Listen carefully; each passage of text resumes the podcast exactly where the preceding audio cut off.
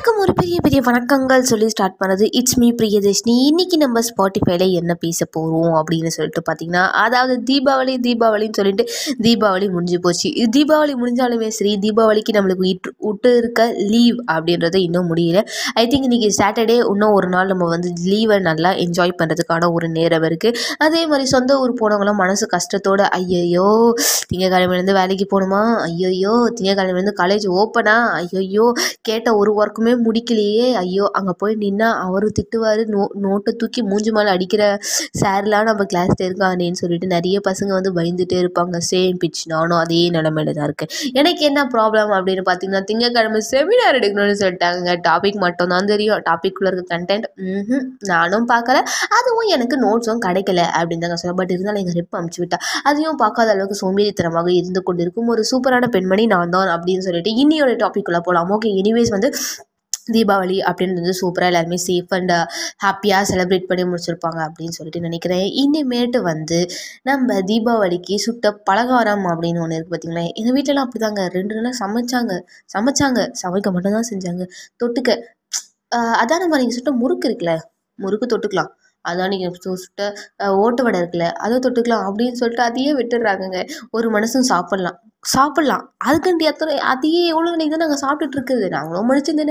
But இருந்தாலும் அது சாப்பிட்றதுன்னு வந்து ஒரு ஜாலியாக தாங்க இருக்கும். அதுவும் டிவியை போட்டுட்டு ஃபேனை போட்டுட்டு நடுவு வீட்டில் ஜாலியாக படுத்துக்கிட்டு அப்படியே வயிற்று மேலே அந்த முறுக்கை வச்சுக்கிட்டு ஒரு முறுக்காக எடுத்து வாயில் வைக்கிறது சுகம் இருக்கே. ஐ திங்க் நான் இப்பெல்லாம் பண்ணியிருக்கேன். நீங்கள் யாராச்சும் இப்படிலாம் பண்ணியிருக்கீங்களா? அந்த சுகம் சூப்பராக இருக்கும். நீங்களும் ஜஸ்ட்டு ட்ரை பண்ணி பாருங்கள், அது எப்படி இருக்குது அப்படின்னு சொல்லிட்டு உங்களுக்கும் தெரிய வரும்.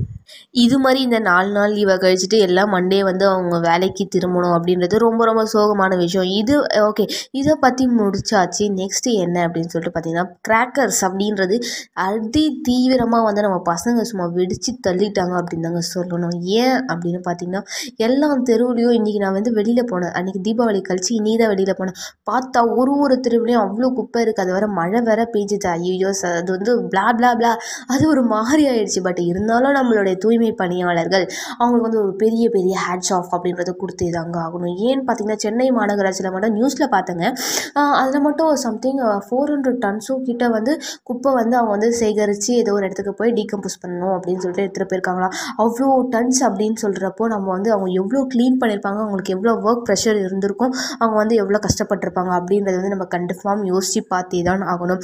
ஸோ இனிமேட்டும் உங்கள் வீட்டால் நீங்கள் என்னாச்சும் பண்ணீங்க அப்படின்னா, அதாவது என்னாச்சும் கிராக்கர்ஸ் பண்ணுறதோ வாட் எவர் சம்திங் ஏதாச்சும் ஒரு குப்பை இருந்துச்சு அப்படின்னா, நீங்களே கொஞ்சம் க்ளீன் பண்ணி அதை ஒரு ஓரமாக வச்சிட்டிங்கன்னா அவங்க வந்து ஈஸியாக அள்ளிட்டு போகிறதுக்கு ரொம்ப ரொம்ப யூஸ் ஆகும். ஏன்னா அவங்களும் நம்மளை மாதிரி மனுஷங்க தானே, நம்மளுக்கு இருக்க எல்லா உணர்வுகளும் அவங்களுக்கும் இருக்கும், அவங்களும் நம்மளை மாதிரி மனிதர்கள் மட்டும்தான்.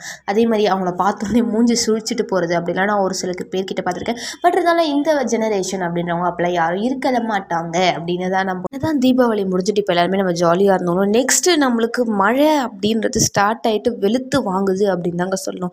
சென்னையிலலாம் பார்த்தீங்கன்னா நேற்றுலேருந்து இன்றைக்கி வரைக்கும் மழை தாறுமாறாக இருக்குது. அது நினச்சாலே பக்கு பக்குன்னு இருக்குது. பட் இருந்தாலும் ஒரு சைடு ஜாலியாக இருக்கே ஏன் அப்படின்னு சொல்லிட்டு கேட்டிங்கன்னா, சென்னை, திருவள்ளூர், காஞ்சிபுரம், அப்புறம் செங்கல்பேட்டு இவனுங்களாம் வந்து 2 days schools and colleges leave விட்டுருக்காங்களே, அதுக்கு ஜாலியாக தான் இருக்குது. பட் இருந்தாலும் வேலைக்கு போகிறவங்கள நினைச்சா ரொம்ப ரொம்ப கஷ்டமாக இருக்குது. என் ஃப்ரெண்ட்ஸ்லாம் வேலைக்கு போகிறாங்க, அவங்க நினைப்பாங்க ஐயோ நாளைக்கு மழையில் எப்படி வேலைக்கு போகிறோம், இன்னும் நான் குழந்த மாதிரியே உட்காந்துட்டு ஐ நம்மளுக்கு 2 நாள் லீவே ஜாலி அப்படின்னு உட்காந்துக்கிட்டு இருக்கு. என்ன நினச்சா எனக்கே சிரிப்பாக வருதுங்க. பட் இருந்தாலும் இந்த மழையை வந்து உண்மையாலே நினச்சா ரொம்ப ரொம்ப பயமாக இருக்குது. ஏன் அப்படின்னு பார்த்தீங்கன்னா, நிறைய செம்பரம்பாக்கம், புழல் ஏரியெலாம் வந்து திறந்து விட்டுருக்காங்க அப்படின்னு நம்ம எல்லாருமே நியூஸில் பார்த்துருப்போம். அந்த தண்ணியெலாம் நம்ம ஊருக்குள்ளே தான் வரும், அதுலேயும் எங்கள் ஏரியா மணலிங்க இதெல்லாம் வந்து தண்ணி வரும் அப்படின்னு சொல்லிட்டு வர சொல்லியிருக்காங்க. பயமாக இருக்குது. இருந்தாலும் பரவாயில்ல, எப்படி இருந்தாலும் இதுவும் கடந்து போகும் அப்படின்னு சொல்லிட்டு பார்த்துக்கலாம். எவ்ரிதிங் வில் பி ஃபைன் அப்படின்னு சொல்லிட்டு எல்லோரும் மனசை ஆறுதலாக வந்து சேஃபாக இருங்க, சேஃப்டியாக இருங்க, தேவையில்லாமல் யாரும் வெளியில் போகாதீங்க.